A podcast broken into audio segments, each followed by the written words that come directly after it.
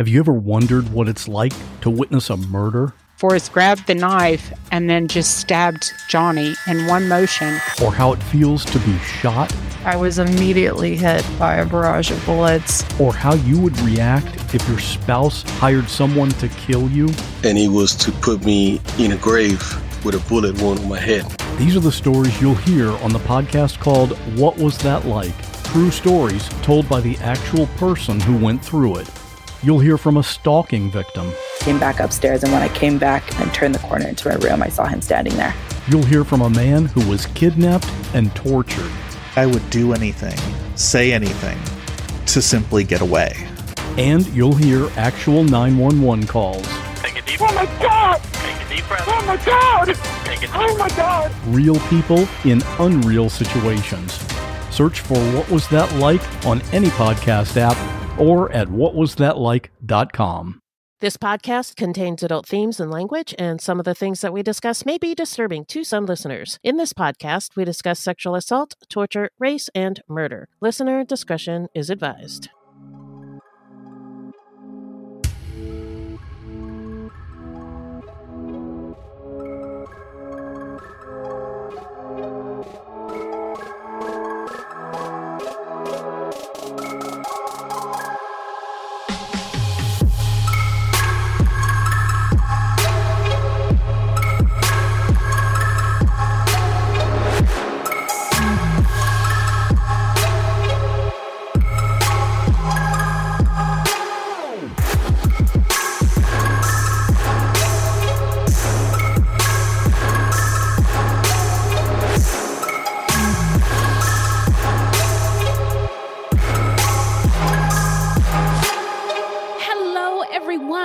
Welcome to Fruit Loops, episode 182. Bienvenidos, bitches, and buiti benafi, and thank you for listening. Fruit Loops is a podcast about true crimes committed by people of color and the victims that we don't hear or know much about. Contrary to popular belief, not all serial killers are straight, cisgendered, white, males, white dudes. No, you know, would you believe it, girls? There are many well documented cases of serial killers of color, and Fruit Loops is a podcast all about them. We take deep dives into the fascinating lives and crimes of serial killers and true crimes committed by people of color and the victims that the media and entertainment commonly leave out because you're not going to believe this. Hold on to your butts. the news is racist. Allegedly. And we are Wendy and Beth. She's Wendy, a black Latinx woman, and I'm Beth, and I just happen to be white. That's right. She's just my less melanated friend, and she's one of the good ones. We're not journalists, investigators, or psychologists, just a couple of gals interested in true crime. Also, the opinions expressed in this podcast are just that, our opinions. Please send any questions or comments to fruitloopspod at gmail.com or leave us a voicemail at 602 935 62 Sorry. And we may feature it on a future episode. also, Beth told me to shut up before. I did not. kidding. I did not. but I, I'm never. I any would sec- never. Any second I can to extend it. extend, I will.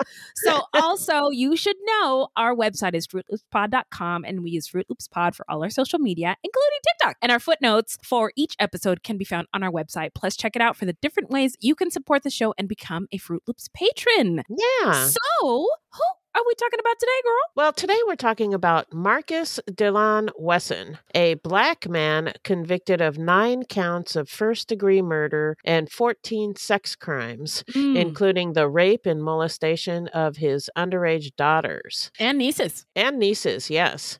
And this subject was suggested to us by our fruities Brittany, Laura, and Trinai. Yes, this one is a bear and it's been on our list for a long time. Yeah, we've been putting it off because it's We a have. it's a tough one. So it's a yeah, yeah. buckle your seatbelts. Yeah, buckle up. Um, so before we get into it, uh, how you doing? I'm doing good. I just wanted to say to our fruities, Merry Christmas, Happy Mhm. Hanukkah, Mhm. Happy Kwanzaa, Happy Mhm. Holidays, Happy Yes. all the things. Yes, yes, yay! Jingle jangle. Uh, let's Um, I will also say about this episode, I first found out about it when we were at CrimeCon and we Yeah. met Alicia, whose book Alicia, was we yeah. Alicia, uh, yeah, we heavily um used as a source for this episode. So just shout out to her um Yes. before we get into it. So uh now it's time for listener letters.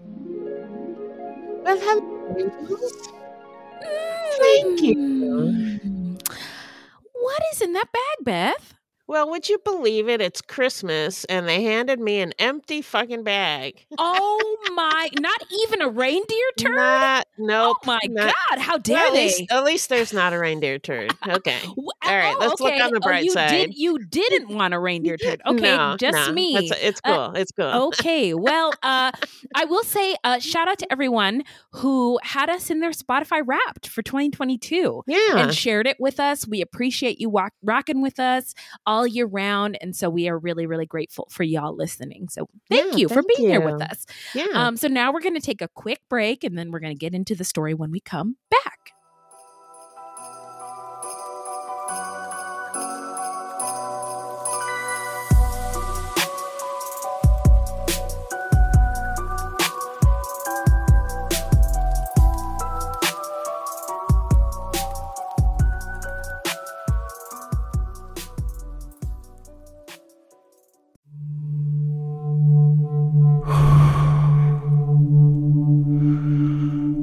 I'm an American vigilante. I have a question for you. What would you do if someone you cared about was abducted, taken from you? Would you call me? Would you care about how I got them back? Download American Vigilante now.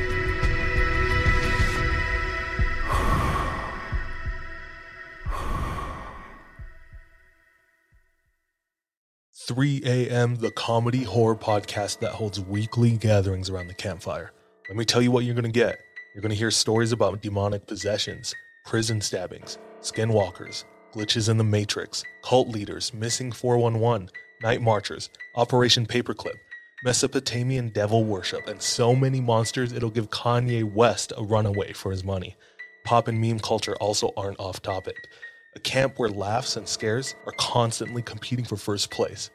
We're just a group of friends trying to bust each other's balls, find the best stories, and expand the circle in the process. 3 a.m., the comedy horror podcast not for the faint or fragile of heart. Let's go.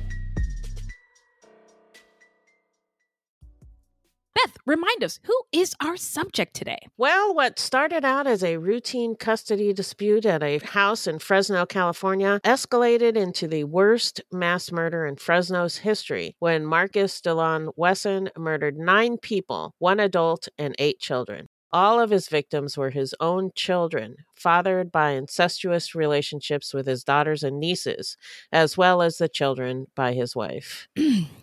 horrifying. Uh, Yeah. So now let's just move into the stats. No need for hip hop air horns on this one. Yeah. Uh, so Marcus Delon Wesson, uh, aka the Vampire King, and his victims, we'd like to say rest in power to the beautiful souls lost, and peace, power, and love to those left in the wake of this senseless tragedy. Um, the victims are Sabrina April Wesson, who was 25. Lacey, Briani Keena Wesson, 17, Illabelle Carrie Wesson, 8, Aviv Dominique Wesson, 7, Jonathan St. Charles Wesson, 7, Ethan St. Laurent Wesson, 4, Sedona Vadra Wesson, 2, Marche St. Christopher Wesson, 2, and Jeva St. Vlandens Respri Wesson was 1 years old. So now it's time to get into the setting. Take us there, Beth. Ooh, I can't wait. Fresno. Woo! Just kidding.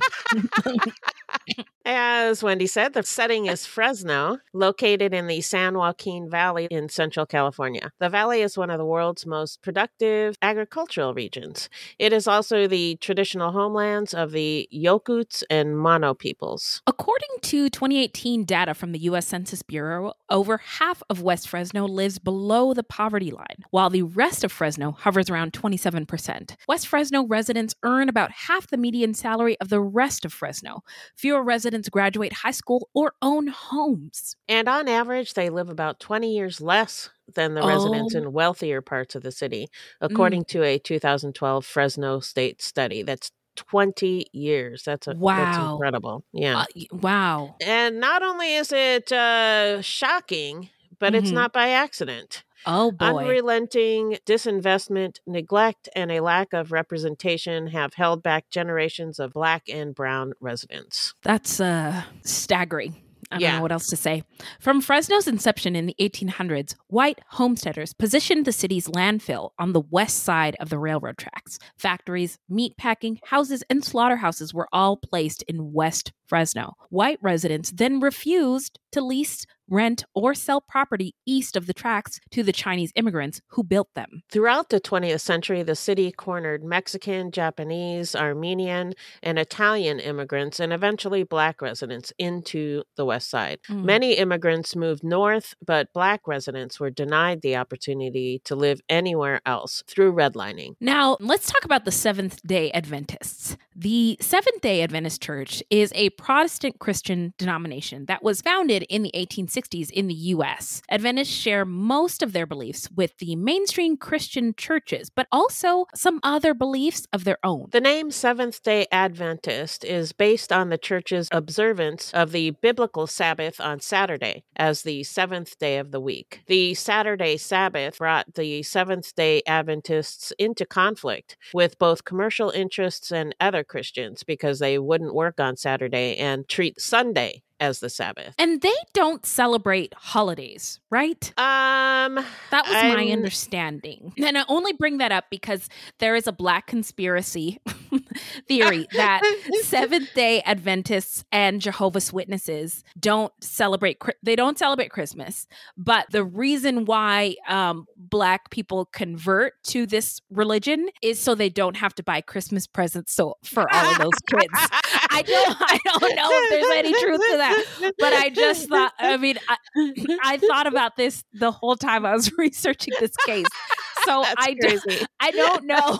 I don't know. It's just, a, and, and you know, I love conspiracies, so that's where my head went. Like they had a lot of kids, and so if they yeah, were that's a lot of that's a lot of presents. and they didn't celebrate Christmas, they wouldn't have to buy one present for anybody. Saving Yeah. savings, the savings. Yeah, Anyway. so I, I just googled it, and it looks like they do not celebrate Christmas. But um, at least one source I read said that they would, the Wesson family at least, they Mm-hmm. would do twelve days of Christmas, where they would Oh. um, do something special for 12 Uh-huh. days before Christmas. Okay. and but it was like having a, a special dinner or something like that. It wasn't Okay, not like opening presents. no, no. Okay. So, well, I mean, all these conspiracies I'm into seem to have validation somewhere. And somewhere. Yeah. check, that box is checked. So, ad- Adv- Adventists do not believe that people go to heaven or hell when they die.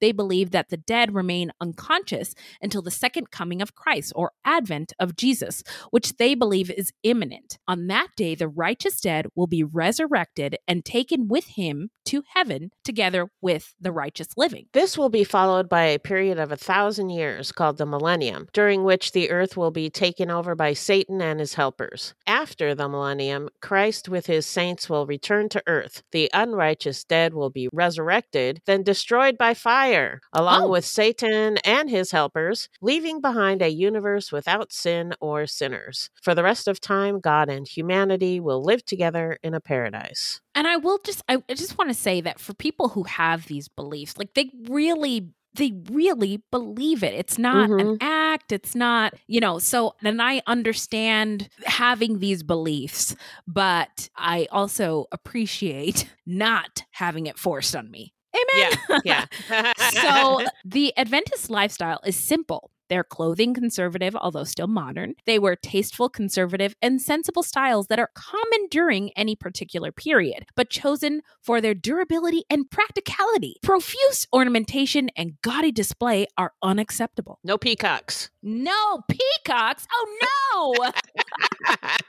Personal health is specifically mentioned in Adventist doctrine, which tells the followers to regard their bodies as temples of the Holy Spirit. They link spiritual and physical health together, believing that what is good for the body is good for the soul, and vice versa. And they see it as a religious duty to live healthy lives. And we'll learn that Marcus Wesson Did not didn't practice that. any of this Yeah. stuff. so, uh, one way Adventists keep healthy is by eating a healthy diet, following the food rules laid down by Leviticus 11. They recommend a vegetarian diet. Meat is permitted, but only following the biblical commandments on clean and unclean food. In 1894, Seventh day Adventist John Harvey Kellogg Oh boy, invented cornflakes. Is it eh, the guy who invented cornflakes because he thought kids were masturbating too much? Yeah. Anyway, invented cornflakes as a healthy replacement for the heavy breakfast foods that were eaten at the time. Adventists live modest lives with a strict code of ethics. Among the church's co founders was Ellen G. White, whose extensive writings are still held in high regard by the church. She told her Seventh day Adventist flock that they must abstain not only from eating meat, but also from using tobacco or consuming coffee, tea, and of course, alcohol. Mm, of course. So she warned against indulging in greasy, fried foods, spicy condiments, and pickled foods, overeating, and using drugs of any kind. she also warned against wearing binding corsets, wigs, or tight dresses. Such evils, she taught, led to the morally and physically destructive self vice of masturbation Oh, and no. excessive sexual intercourse. Uh-oh. Speaking of sex, sex outside of marriage was forbidden. Adultery, homosexual and lesbian practices, sexual abuse within marriage, incest, and sexual abuse of children are banned. Interesting when we get into the story. Yep. Uh, so now we're going to get into Marcus Delon Wesson's early life. So Marcus Delon Wesson was born on August 22nd in 1946 in Kansas to Benjamin and Carrie. His father was a violent and abusive alcoholic. His mother was a Seventh-day Adventist and religious fanatic. It's been alleged that Wesson's father molested him and his siblings. Later on the witness stand, Wesson's sister didn't confirm this, but she did state that when their father was drinking, he was much more inclined to hug and kiss them. The children knew the best way to avoid unwanted physical affection when their father was drunk was to hide until he sobered up. And a childhood friend of Wesson's testified that Benjamin had once offered to pay him $50 in exchange for oral sex. Wesson's father would eventually run off with a male nephew whom he was having an affair with. Marcus was a quiet child, often fading into the background. But he did love to pretend to be a preacher leading his flock, where he could be the center of attention. He also loved trains and animals. Oh, well, normal little boy stuff. Yeah. Uh, so Marcus had a crew cut, and at school he wore dress pants and button-up shirts with a tie to school, which made Yep. him the focus on purpose. On purpose. the focus of bullies. Um, but he never allowed himself to be pressured by classmates to try drugs or alcohol. He was an obedient son. He was, however, not a good student and never graduated from high school. He had almost enough credits and was allowed to participate in his class's graduation exercises. He was supposed to make up the credits, but he never did, and he never received his diploma.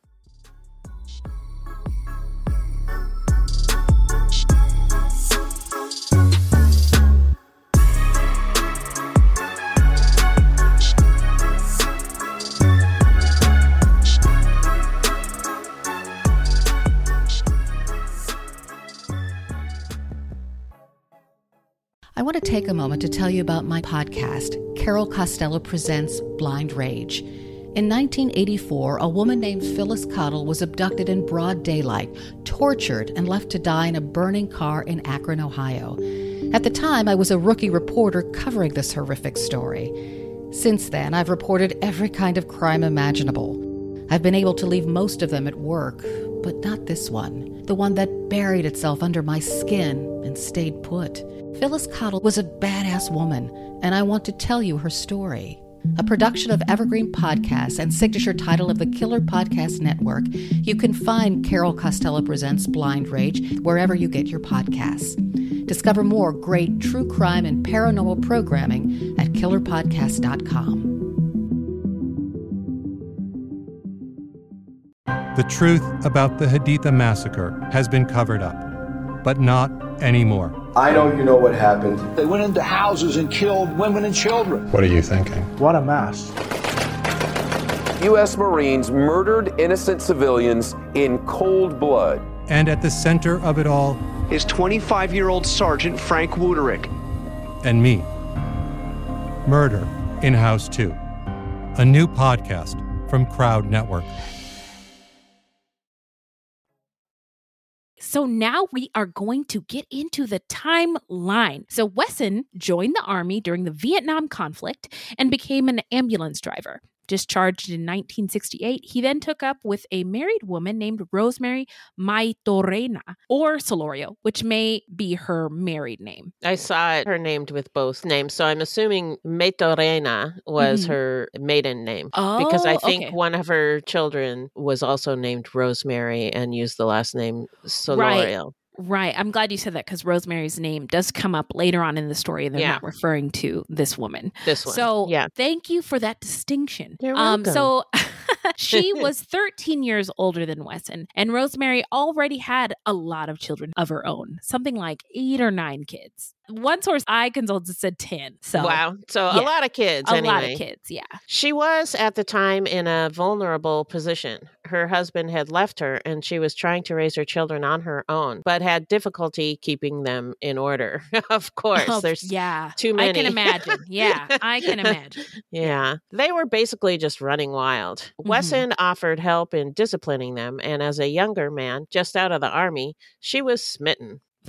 I mean, I can't blame her. Yeah. Um, so Wesson worked briefly at a bank. At first, he seemed to enjoy wearing a suit and heading off to work, but he soon became disillusioned. He said he was disgusted by what he felt was an obsession with money, both by people who worked in the bank and the clients. Rosemary and Wesson had one son whom they named Adair. But soon Wesson was spending an inordinate amount of time with Rosemary's eight year old daughter, Elizabeth. Wesson's interest in Elizabeth soon became physical, and she became Wesson's first victim. When Elizabeth was nine, Wesson held a mock wedding ceremony with her. She thought they were just playing, but afterwards he told her it was real and that they were really married. But it was a secret and not to tell anyone. Red flag. Yeah. From that point on, he referred to her as his wife. Elizabeth said Wesson told her that he owned her and he threatened to kill her if she ever left him. She was nine. Can you imagine? Nine years old. No. Yeah. No, I can't. That's No. a year older than my grandson. Oh, fuck. And he's a No. baby. Yeah, no. Yeah. Oh my god, that Yeah. breaks my heart when you think when you think of in think of it in the context In of the terms children in your life that you know Yeah. and their mentality and actions. Yeah. Just it's awful. Yeah.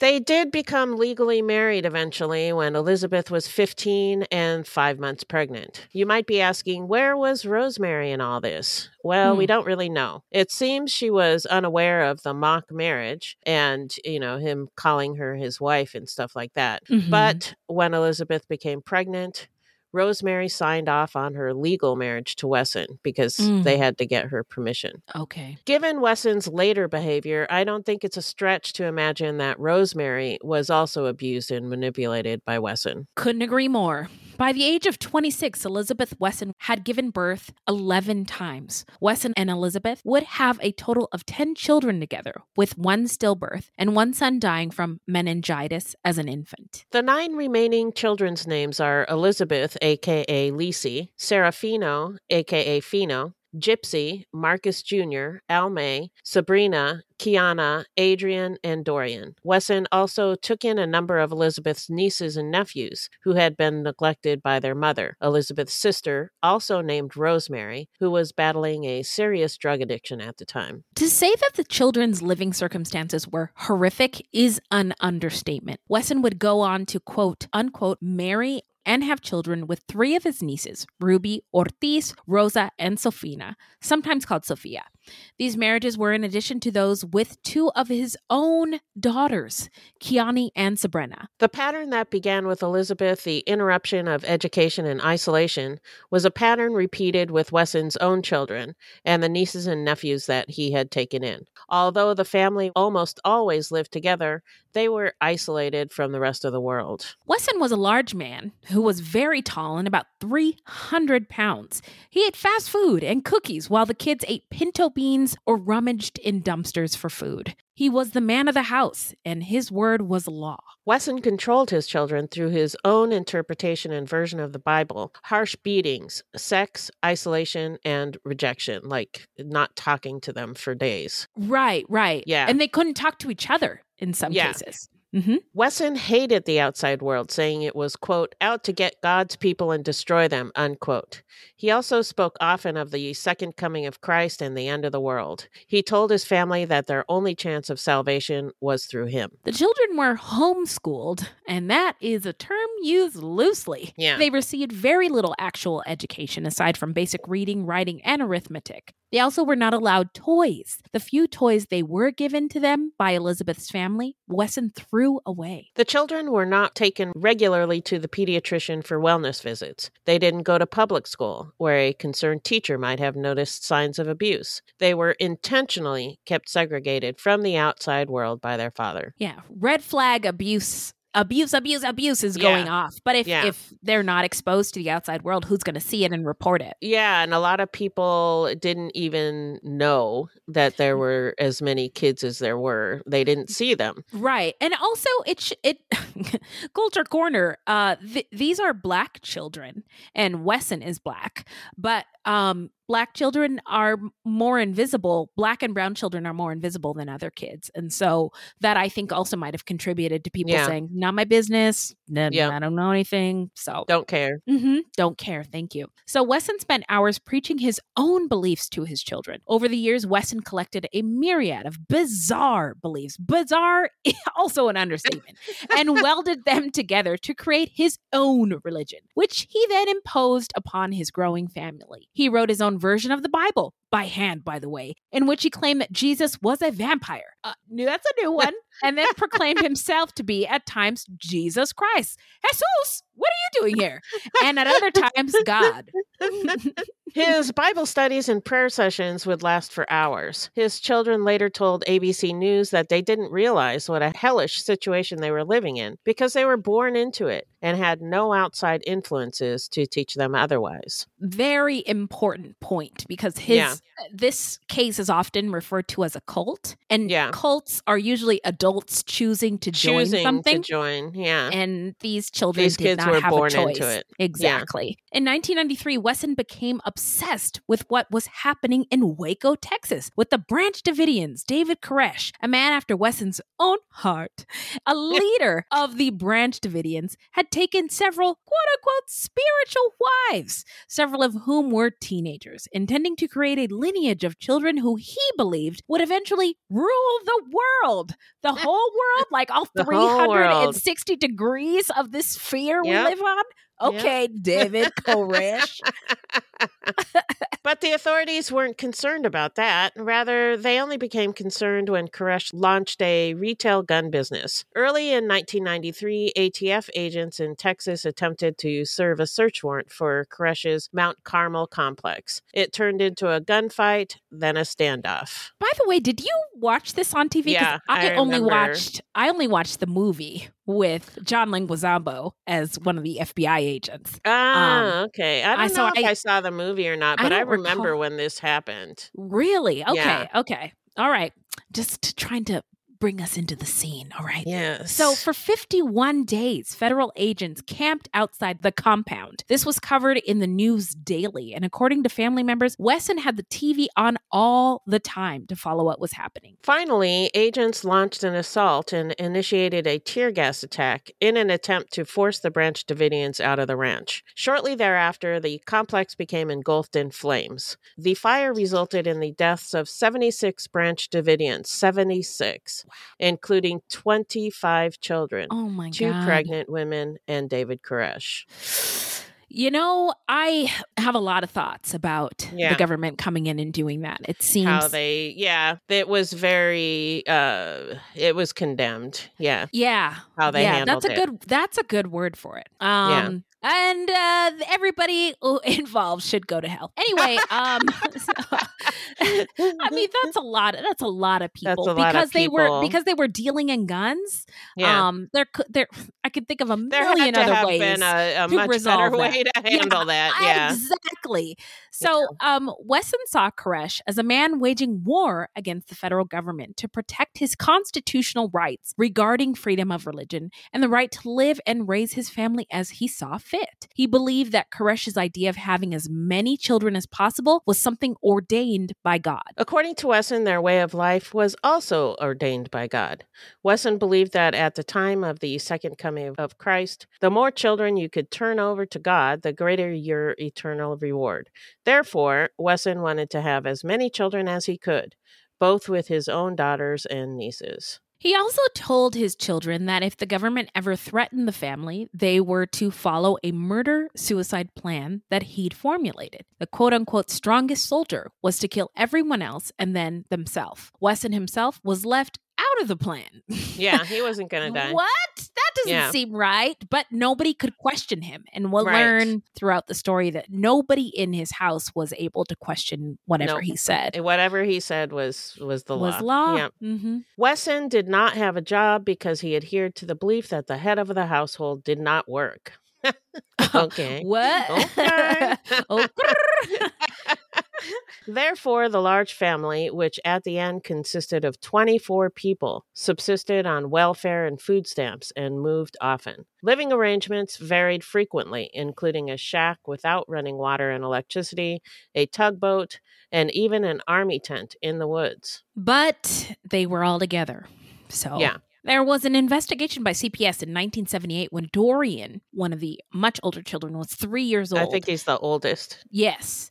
And uh, so he sustained a wound on his left knee after Wesson hit him with a cake slicer he had been using to get knots out of Dorian's hair. The wound got infected and they sought treatment at the emergency room. CPS did an investigation and was charmed or manipulated by Wesson, we don't know which, and uh, eventually closed the case. As the children got older, Wesson forced his daughters to get jobs working minimum wage in fast food restaurants. The girls had no social life. Wesson also controlled what the girls wore, making them wear long dresses and long sleeves, perhaps because he wanted them to dress modestly, or maybe it was to hide bruises. None of the women in the family were immune to Wesson's incestuous physical sexual abuse. He believed it was his job to train them to perform acts that would be pleasing to their future husbands, calling it quote unquote loving. Ugh. Yeah, no, I made a face. This is an audio medium, but my face is extremely disgusted. Most of his daughters did not know that there was anything wrong with this. Kiani later admitted that when Wesson started his loving when she was eight, she thought it was okay. The nieces, however, who had spent some time in the outside world, knew it wasn't right. And Gypsy said that when it happened to her, she felt it was wrong.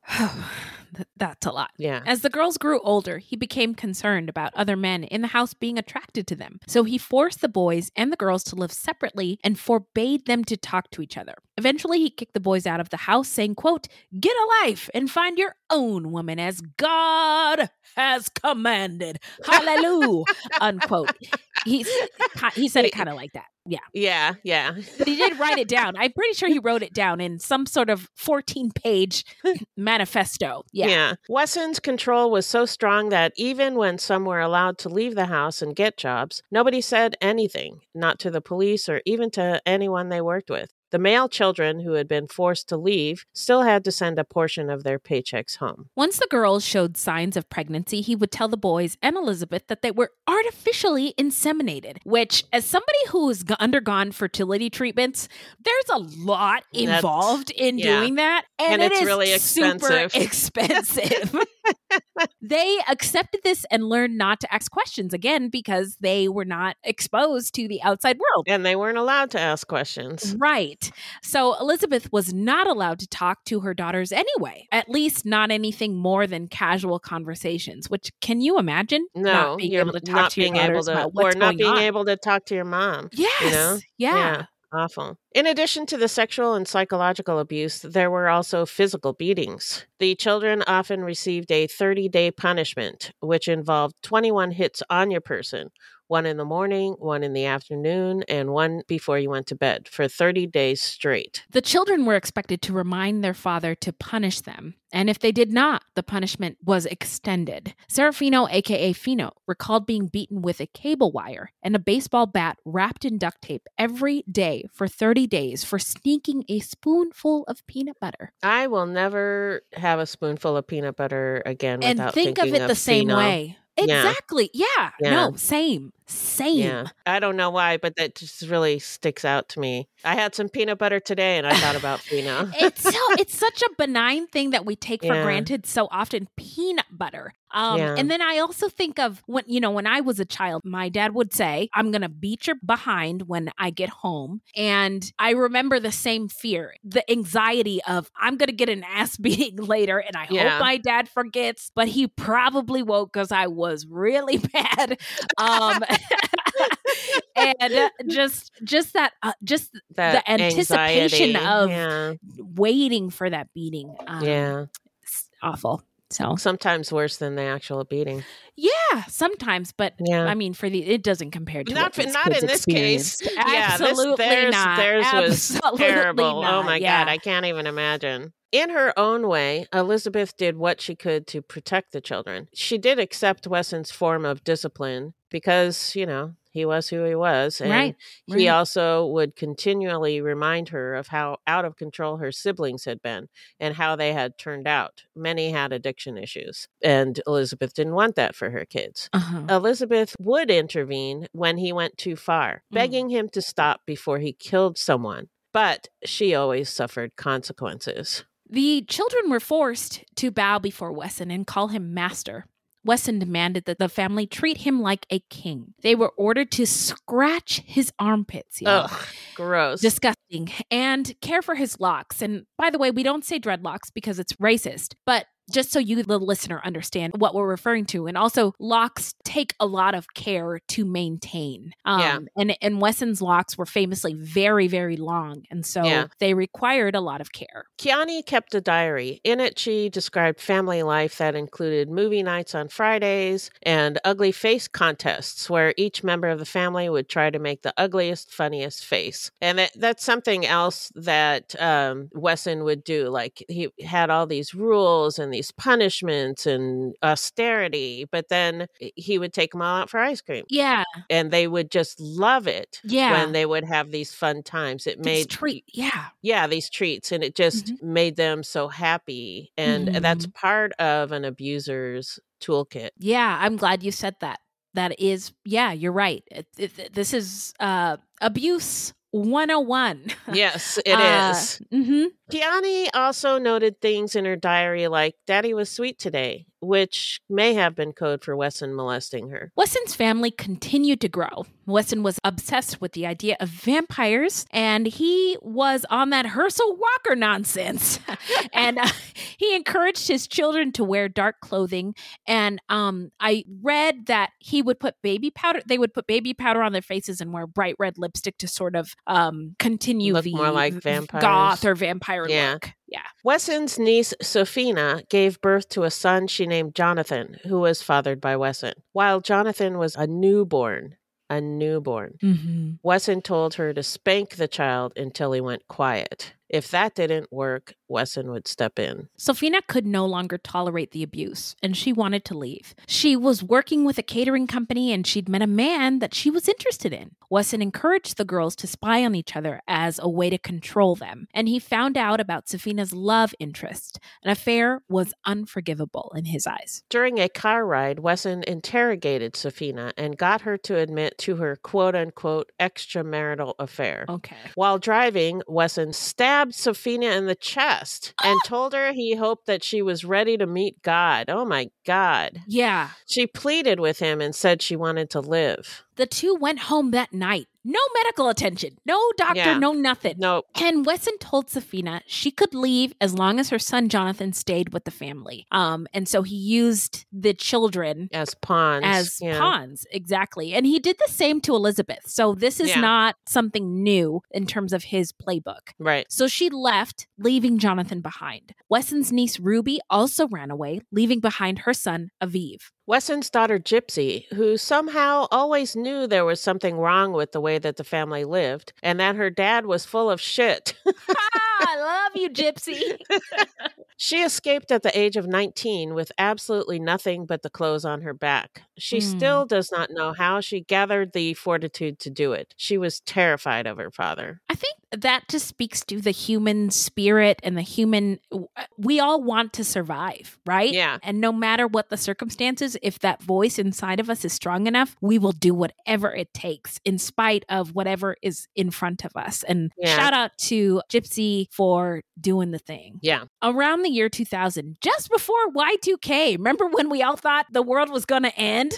Um, when uh, and a lot of people thought this. Uh, Yeah. And Wesson, his preaching became more outlandish, absurd, and preposterous. And he said the second coming was imminent, and he told the family to protect the king, Wesson, at all costs. He told the children there were enemies all around them and laid out plans for what to do if the police or CPS came in to try to break up the family, saying it was only a matter of time in which the strongest soldier would have to execute each child and then turn the gun on themselves. He said any family member not at home at the time would be tracked down and executed prior to the soldier's suicide. That's so intense. Yeah. I don't even know what to make of it. So by March of 2004, the family, capital the family, who had been living in a 1,000 square foot building, which had been a former law office, were told they had to vacate their home, which was zoned for commercial use only. Not residential.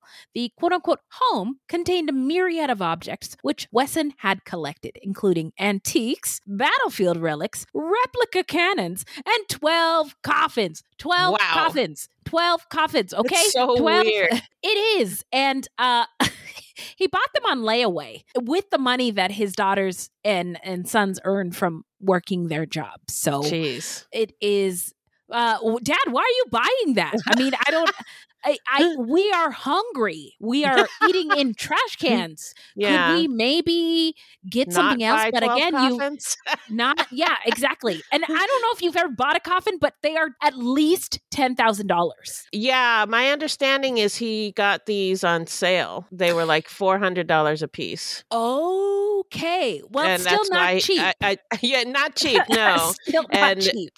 I guess that's why he bought them because they were they were. On it was a steal. He couldn't Oh. resist. he couldn't resist a deal. to have 12 of 'em. hundred dollars then i'll buy a hundred. That's that's that's how my black ass dad would have looked at it. I mean my dad was he couldn't resist a sale. Uh so uh I can't resist a Bath and Body Works. can't resist exactly. Is, is it on sale? I'll buy a thousand how many coffee makers could one person use? I hmm. don't know but they're on sale so it, it's it's ridiculous i'm sorry It is. so anyway, um, they were getting kicked out of their house, and they had a week to make other living arrangements. Okay. Wesson saw the walls closing in on him, and his family secrets at risk of being exposed and tarnishing the clan he built. He bought a used school bus and fixed it up to use for transporting his family. The pimped out bus was equipped with the lids of coffins as seating. Scrap wood from the coffins was used as cabinets. And oh, yeah, a hot tub. What? what the fuck? Miss Frizzle would be appalled. this is not a magical school bus. It's a school bus of terror. Yes, the Yeah. terrible school bus. A terrible school bus with a hot tub. A terror tub. A terror tub With bus. a hot tub. Yeah. Oh my god. Oh my oh my god. Oh my god. And you know what's unfortunate is that what you normally I say, you know, what happened in the beginning, like in the stats, he's not dead yet. And No. I I just want him to be like Dead, inhale under like, the yeah. jail, like and he's oh god. He's not. Yeah. So uh he planned on driving his pimped out bus with his family. An exhibit was going to be there. Uh, pimp my ride. Uh, no, I'm just kidding. I can't. We have to laugh to keep it crying because this is Yeah, a, this this is is really awful story. So he planned on driving his pimped out bus with his family in it to the Pacific Northwest where his parents lived, who he was still in contact with. So Wesson was told by law enforcement and authorities that it was illegal to operate the bus while it was still yellow and have it parked outside of the residence. So um, he decided to paint it black. And authorities should have known that there were children with him in this these questionable living conditions, but uh, they didn't. And Wesson had become increasingly paranoid. Um, so things are ramping up. Yeah. Wesson's niece Ruby, who'd run away years earlier, and Sophina, who Wesson had kicked out, now had places of their own. They decided to take custody of their kids, Sophina's son Jonathan, and Aviv, who was Ruby's son, both seven years old. I just um, wanted to point out how that these young women being in the world and they became empowered with distance from Wesson. And I think it's remarkable. Yeah. Um, even though it is tragic, I just think it's remarkable. So on March 12th, uh, 2004, Ruby and Safina convinced Elizabeth to join them for a barbecue, a BBQ, to avoid alerting Wesson of their plan. They then said that they had to go to the store for food supplies and left Elizabeth with her nephew's girlfriend, Yvette. But instead of going to the store, the girls snuck off to the Wesson home to collect their children. The girls knew that they had to take the chance to get their seven year old sons out now. Otherwise, they might never see their kids again after Wesson took the family away in the bus. They also knew that Wesson kept a gun in the house, but they were reluctant to get the police involved. because of what Wesson told them. And also, Yep. you know, black people don't fuck with the police. People Yeah. normally die when they get involved. And I think he also uh, scared them a lot Yep. about the oh, police. Oh yeah. Yeah. Oh yeah. So Elizabeth found out that Ruby and Safina were not in fact at the store and had gone to the home on Hammond Drive to try to get their children. She panicked knowing how volatile the situation could become and rushed home. Another nephew's girlfriend named Mary called the police at 2:13 p.m. to report a domestic disturbance, and when the police didn't show up, she called again at 2:23 p.m. There were a total of 5 calls made to 911 by the family. During those calls, dispatch was advised that there was at least one gun in the home. The police didn't take the call seriously. Surprise, surprise. They thought Mary was overreacting. The CHP dispatcher commented to the police dispatcher, quote, We have transferred these out of control people on 761 West Hammond. I don't know how many times. Every time they call, the story gets more embellished, unquote. The other dispatcher laughed. Hmm, oh my God. And on the line with Mary, the dispatcher asked, Nobody's hurt or anything like that, right? And Mary replied, Not yet. Officer Nelson was the first officer to arrive at the scene and was told there was a domestic disturbance between two mothers. It is unclear if he was aware of the report of a gun. Officer Nelson listened to Ruby, Sophina, and Wesson and concluded this was a custody dispute. He told them that no one would get hurt. Well, he was wrong. Yeah. So he brought his supervisor, Sergeant Patrick Jackson. Sergeant Jackson contacted Child Protective Services. Suddenly, Wesson was face to face with his worst nightmare and what he had warned his flock about. And they were all aware of this. Yes, they were. Wesson was blocking the doorway of the home with Kiani and Sabrina behind him. Many of the family were out in the yard arguing with each other. Elizabeth was furious with Ruby and Sophina, who she felt started this whole thing that she was terrified would turn into something horrendous, given Wesson's paranoia and the addition of the police. Ruby and Safina told the police to keep an eye on Wesson, Ruby adding that she didn't trust him. One of the officers told her that it was her who made a big mistake eight years prior. Oh, when she was a child. Victim blaming much? Yeah. Um, victim blaming her for her connection to Wesson and for the current situation they found themselves in. That's horrible. Uh, awful. Disgusting. Yeah. I hope. I hope. I hope, hope he there's feels a, horrible. There's a great Yeah. place in hell for that that officer. Yeah. During the chaos, attention was diverted away from Wesson, who slipped back into the house around 3:30 p.m. Ruby panicked when she noticed Wesson was no longer outside of the building. The family outside begged police to stop Wesson before he killed the children. About an hour and a half after Ruby and Safina called the police, Elizabeth entered the home herself to find out what was going on. Apparently, because it was what police considered just a domestic dispute and they allowed it. They weren't really securing the scene or, or trying doing much to try to figure out what was going on inside the home. They were just Yeah, trying to solve the just dispute nuts. outside. Yeah. When she entered, the home was unusually quiet, too quiet. She went to the dimly lit back bedroom and she saw Wesson kneeling on the floor with Lisi in what looked like prayer. When Lisi turned to look at her, she could see Lisi's eyes were swollen with tears that were running down her face. Wesson beckoned for Elizabeth to join them, but instead she turned and ran. To this day, she doesn't know why she ran, but she did, yelling and screaming out of the house. Wesson then barricaded himself inside the bedroom. At 3:46 p.m., officers dispatched a SWAT team to the scene.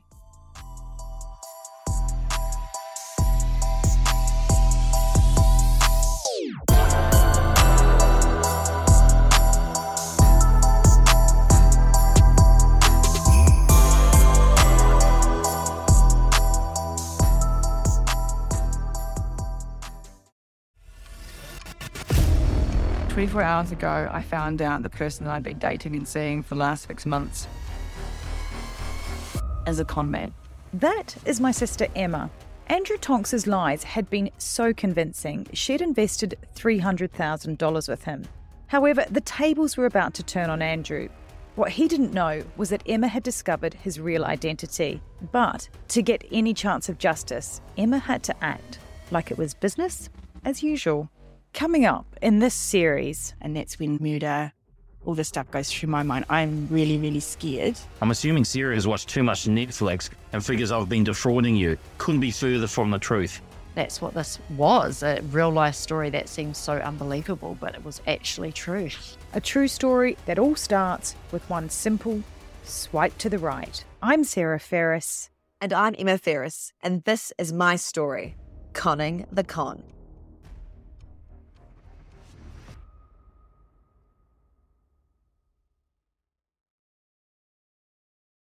So now we're going to get into the investigation and the arrest.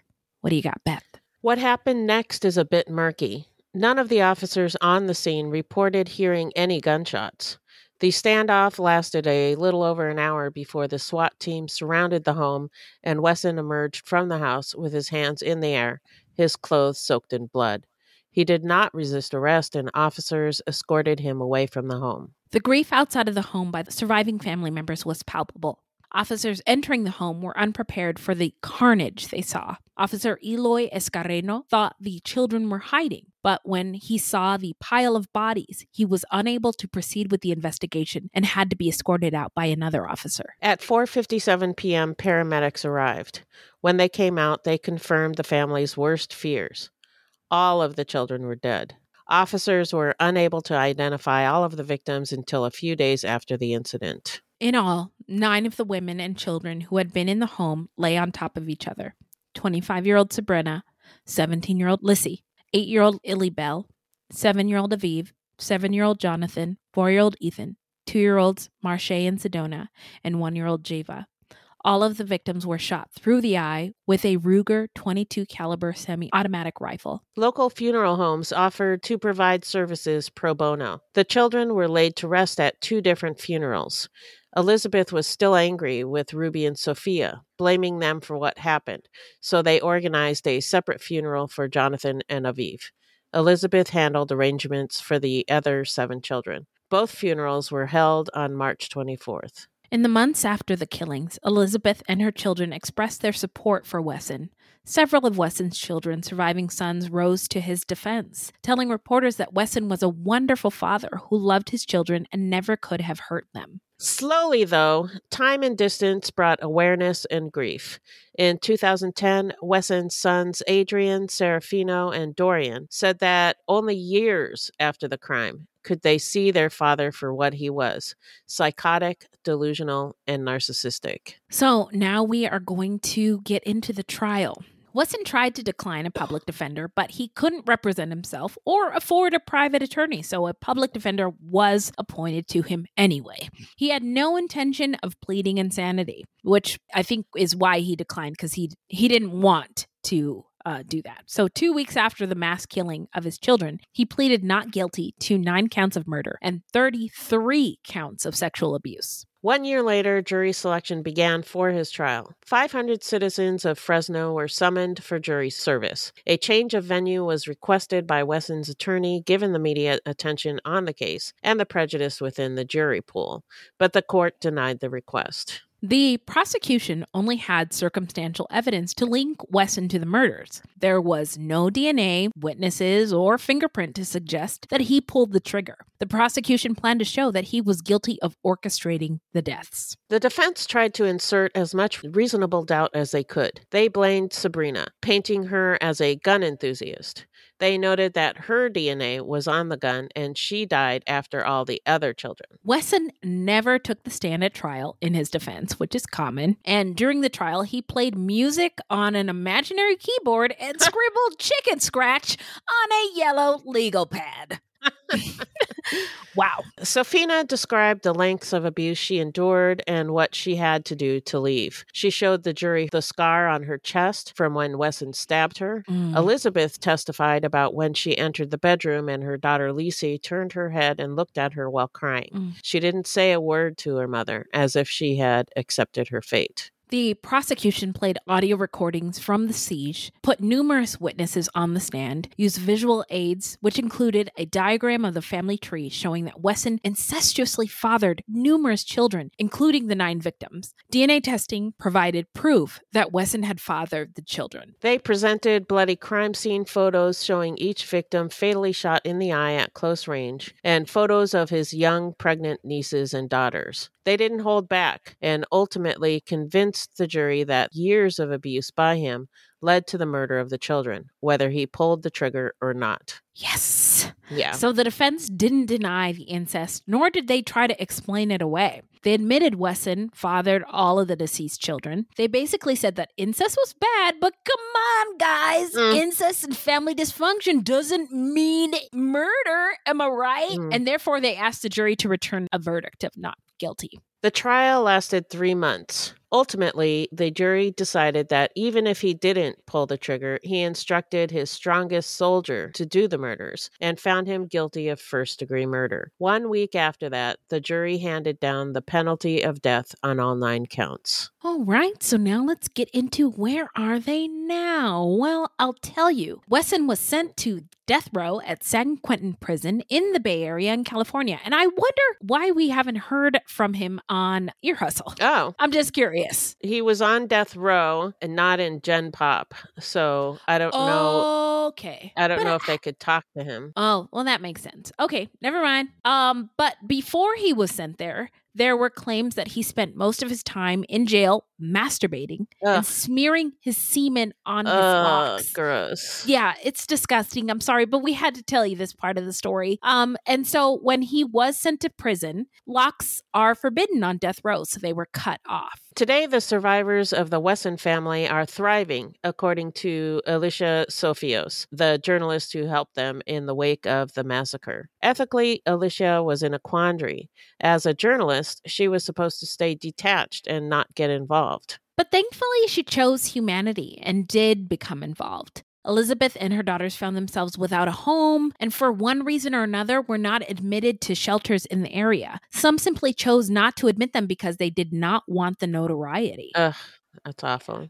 I know. Alicia let the family stay with her at first for what was supposed to be a few days, but then it turned into seven years. For this decision, Alicia paid a price with her career. She was relegated to fluff pieces for the next 10 years, but she doesn't regret it and considers the family her family. Yeah, again, when we met her at CrimeCon, I had never heard of this story, but she was just really um I was amazed. I was blown she- away. I was Yeah. I couldn't believe it. Like she was like, "Yeah, they stayed in my house." She talked about Christmas. She talked about she was like, "I had this teeny tiny place," and it was just like, "Wow." This is like wow! Oh my god! She just they were It's so amazing. lucky. It was Yeah. amazing. They were Yeah. so lucky, and she and uh, we we She's can't thank her enough. Yeah, she Yeah. does have a big heart. Now, I don't know if if we would have covered this story in the way that I feel like we have if we if we hadn't, hadn't talked, talked to, her. to her. Yeah. Yeah. I agree. So Rosa and her boyfriend had a baby girl in 2009. She earned her GED and was studying to be a nurse. She also rescues and cares for stray animals. Kiani is a fitness model and works the runways and can be seen in print ads. She also works at a pharmacy in Santa Cruz where she lives with her boyfriend and their daughter. Gypsy attended college in Fresno and planned to graduate with a business degree. She had a little girl that she named Alicia. That is really, really beautiful. Really sweet. Yeah. Yeah. Dorian lived in Santa Cruz and studied martial arts, but he died in 2013 after losing a battle with cancer. Mm. Marcus Jr. earned his GED and became a firefighter. Serafino married and had two sons and a daughter with hopes of becoming a police officer. Sophia and Ruby worked to reintegrate back into the family, and the two split factions worked towards forgiveness. Elizabeth continues to encourage her children to establish close sibling relationships. She no longer blames her nieces Ruby and Sophia for the murders and apologized to them. In May of 2010, Elizabeth was legally divorced from Marcus and began attending college. The Wessons house was torn down as a community service in July of 2006. The entire family continues to work towards healing through therapy, and many of the surviving family members changed their last names. And I think Gypsy changed her first name as well. Um, and I was going to say, I don't know if we've seen that before with other cases where Yeah. the entire scene is destroyed um, on behalf of the community. I just thought that was really interesting for them to Yeah. tear down the whole place. So now it's time for our takeaways. What do you think made Wesson snap Beth, and what are your thoughts on this case? Well, it's not lost on me how Wesson broke every single rule that the Seventh day Oh Adventists set out. This motherfucker! Oh my It's god! like he, he made a list and broke them gonna all. All, all of the things. Yeah. Yeah. You're right. You're absolutely right. His mom was a religious fanatic, and I Uh-huh. think that fucked him up, um, as well as his dad's Ah. behavior. Yeah. Yeah. I don't really understand his desire to control everyone and everything. Um, Okay. I don't. I don't get that. I don't have that. Wait a minute. but you're a perfectionist. and yeah, my but- impression of I don't I'm I don't know I don't know the perfectionist life. I just witness it. And my impression is they want to control everything. And so is am I wrong on that? I don't know. Well, I. I want I want to control things when it comes to like stuff I'm working on, Uh-huh. but I have no desire to control people. Okay. Thank you for clarifying that because Yeah. I, I didn't know. I mean, I I'm didn't, not, I'm not, a, control freak. I'm I I want the things that I do to be perfect. Ah, okay. Okay. Thank you for clarifying. But it. I'm sorry. Not everything. Yeah. Yeah. Totally. I'm I'm, totally. I'm like a um a selective uh perfectionist. like cleaning the house and doing the dishes and stuff. I don't give a shit about that. But Uh-huh. um if I'm working on an art project or Yeah. um or a PowerPoint. Oh or my podcast. God. Yes. Or, yeah. Oh my God. Yes. You know, I don't know why I was thinking about this today, but there have been times where you weren't able, like in the past, you weren't Uh-huh. able to edit episodes. And I was like, Uh-huh. oh, I'll do it. and then, and then I did it. And you were like, um, can I, can I do it? Instead of you for like forever. I was like, well, I thought I did it. I thought I did okay, but okay. um, I do apologize. you don't have to apologize. I appre- I love you and appreciate you for the person that you are to me. I don't I'm not perfect and I I mean everything I do isn't perfect, but I that's what I strive for. yeah. Well, um, but I, I guess I'm learning that there's a distinction between perfectionism and controllingism. Yes. And I didn't I didn't realize that. I guess Didn't until t- I Yeah. was today years old when I Today. realized that. So thank you. so he wanted to control everything. yes. And that seems to be what drove him. And that and and using people for whatever selfish thing that he wanted. Um Mhm. he was a pig and one sick fuck. I- Yeah. ugh, Yes. gross. Yes, disgusting. Yeah. Disgusting. And I think that he started to feel like he was losing control. Several of the women had left. Uh-huh. And the family was getting kicked out of their house Uh-huh. around the same time. Oh, and there's the whole bus issue with the Mhm. police saying that he couldn't have it or whatever they were saying. But I had a hot tub. yeah, hot tub time machine. Here we come. and then around the same time, he started getting more paranoid and fanatical. And I don't think that's a coincidence. Yeah. Yeah, I think you're right. I think you're right. Why he killed the kids, I don't I don't really understand that. I don't understand. And he's never said anything about it. He's never told why he It did is. it. It is weird that he. I mean, for being such a narcissist, that Yeah. and and such a controlling person that he hasn't done one interview. Um, Yeah. And by the way, the uh, because I'm in Atlanta, they're um talking about the um Atlanta child murders case on the news a lot lately because the family members are like, "What are we going to do about these kids who's nobody nobody's answered for?" Anyway, but about Wesson. And I will say that in this is a culture corner in the black community, there are certain avenues to get out of poverty and get out of the situation that you're in. You could be a basketball player, you hmm. could be a famous singer, performer, or dancer, or you can be a preacher. And there's a lot of Oh. money in preaching. And you can have your own church, you can do whatever you want, you can be the boss and you can be this controlling person. There's also this um the the black church plays a big part in black people's survival in general in in Yeah. just the spiritual aspect of the fact that this sucks, but there's some guy upstairs who's looking out for me and everything's going to be okay at some point. And Right. um that message is really infectious and a lot of people cling to it.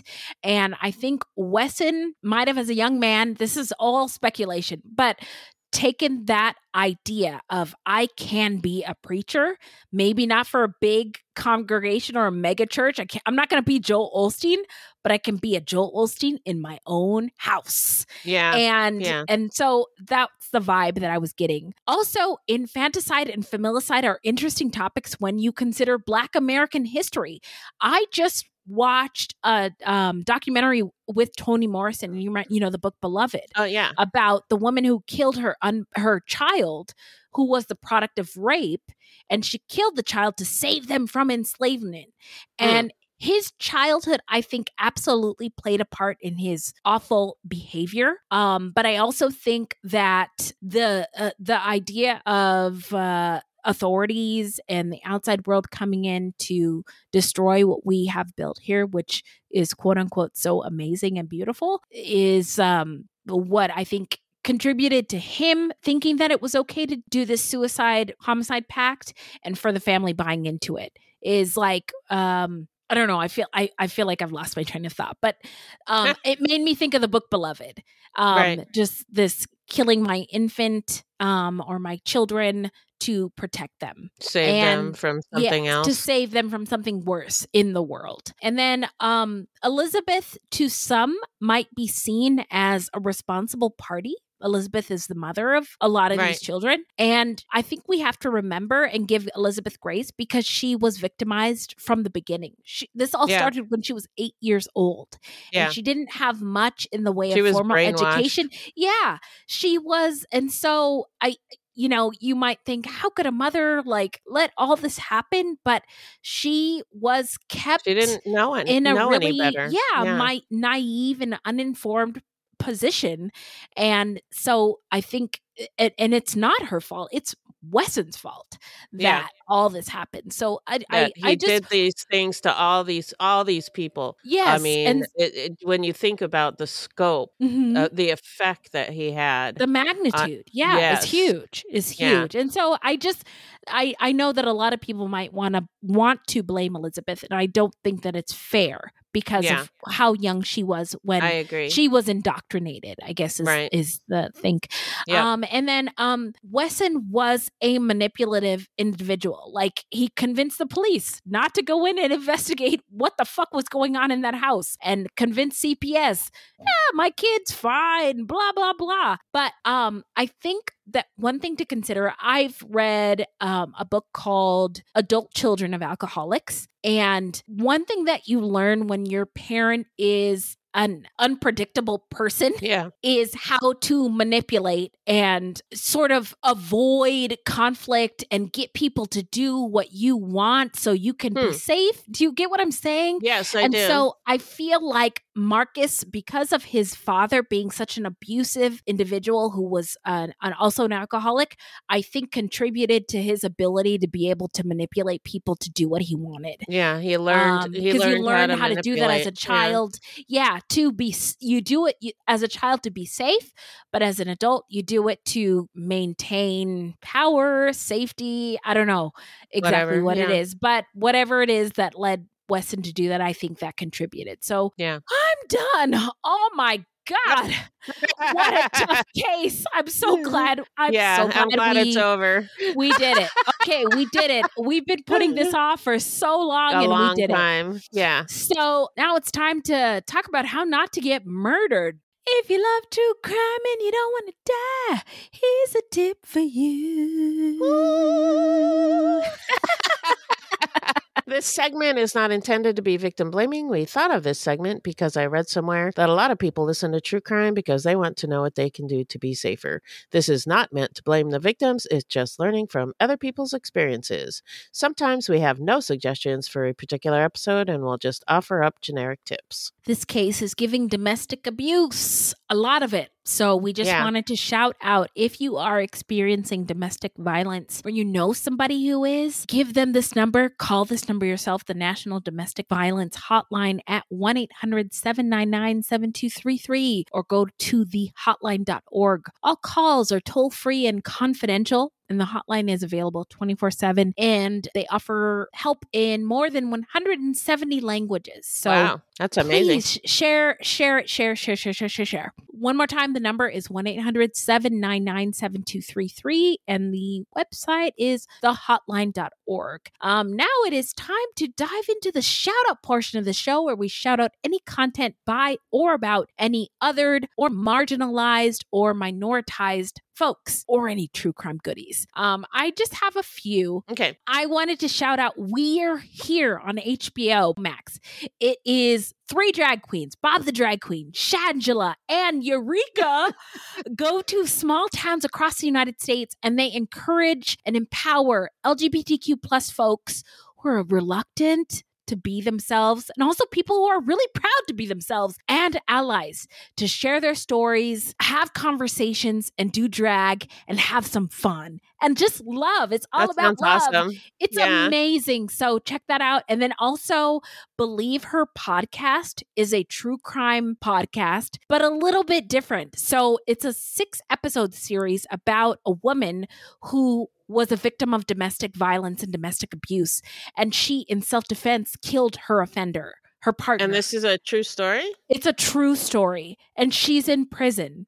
And it's it's um firsthand accounts from her, her attorneys, journalists, um, newspaper writers, all the stuff to provide evidence, talk about the aftermath, talk about the the ins and outs of the of the, of the case, and it just kind of shed some light on how women who are abused are criminalized. Yeah. and it's it's awful. And so that's what I wanted to um to say. So what do you got? Subscribed. Subscribed. It's really It's it's it's not that long, um, but it's really really man blew me away.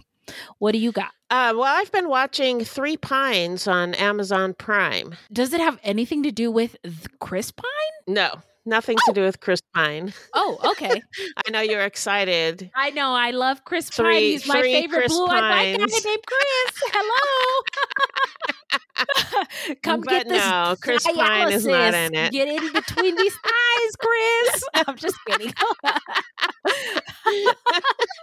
So it's a, a show uh, starring Alfred Molina as a police inspector from Quebec. So it, it's Canadian. It's a mystery Oh. series, and there's a missing and murdered Indigenous women subplot Oh, well, where do you get it? on Oh, Amazon, Amazon Prime. Prime. Oh, there Yep. it is. Duh. Okay. Well, it sounds. Where do you get it? I'm Give like, it to what? me. Give it What? to me. Like, eh, is it in between these thighs? Okay, no. But Amazon Prime, that's fine. Um, so so for the shout outs, we got HBO Max, We're Here. Uh, we also have Believe Her wherever you get your podcasts, and Three Pines on Amazon Prime. No! Please. We're here again. It's here. Please. It's here. Beth, why do we do this? Why do we do this to ourselves?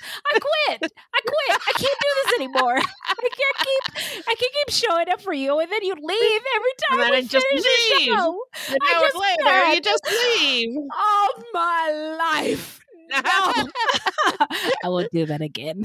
But uh, where can the people find us, Beth? Our website is fruitloopspod.com. Our Facebook page is Fruit Loops Pod, and our discussion group is Fruit Loops Pod Discussion on Facebook. We're also on Twitter and Instagram at Fruit Loops Pod, and links to our sources will be in our footnotes. So, we also wanted to say we're going on a break after Christmas and we'll be back in February. Yeah. In the meantime, don't worry, we'll still have something for you to listen to on Thursdays. All right, Beth and Wendy on a break. this is a weekly podcast, y'all, and new episodes drop every Thursday. Oh, good. So until next time, look alive, y'all. It's crazy out there. See y'all soon.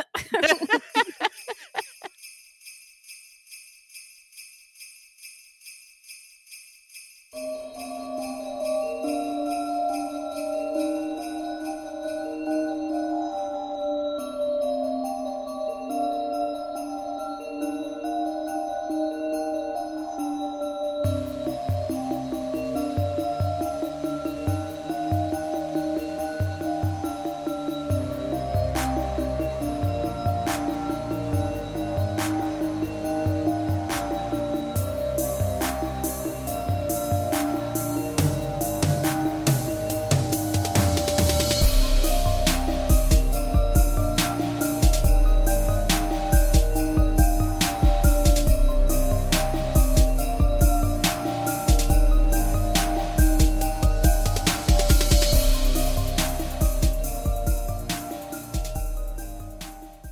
Hey, podcast listeners, I'm Paul Brandus introducing my podcast, Countdown to Dallas. It's a fascinating, in depth look at the seemingly unconnected events that led to the assassination of President John F. Kennedy. It's based on my book of the same title. In that book and in this podcast, I go all the way back to 1939 when Lee Harvey Oswald was born into a troubled and dysfunctional family. I'll follow his transient and often violent teenage years and young adulthood, painting a fuller picture of the man who would later become Kennedy's killer. I also take a look at events unfolding in that era, like Cuba and Vietnam, and I'll unpack the conspiracy theories too, not one of which has ever been conclusively proven. Subscribe to Countdown to Dallas at evergreenpodcasts.com or your favorite listening app October 31st. True terrors of horror, bizarre happenings, unexplainable events. On our podcast, Disturbed, terror takes center stage. Each episode is a journey into the darkest corners of human existence, delving into bone chilling tales of kidnappings, serial killers, maniacs, and the very essence of your worst nightmares coming to life on this weekly true horror show. Disturbed is not for the faint of heart. It's an exploration of real, unadulterated horror sourced from everyday people. Each episode is a descent into the macabre, where we narrate stories that will leave you on the edge of your seat and crawling in your skin. We navigate the disturbing narratives that lurk in the shadows, offering a raw and unfiltered listen into the most terrifying aspects of the human experience. Enter at your own risk and let the unsettling tales unfold in the haunting realm of Disturbed. And remember, listeners, stay safe out there.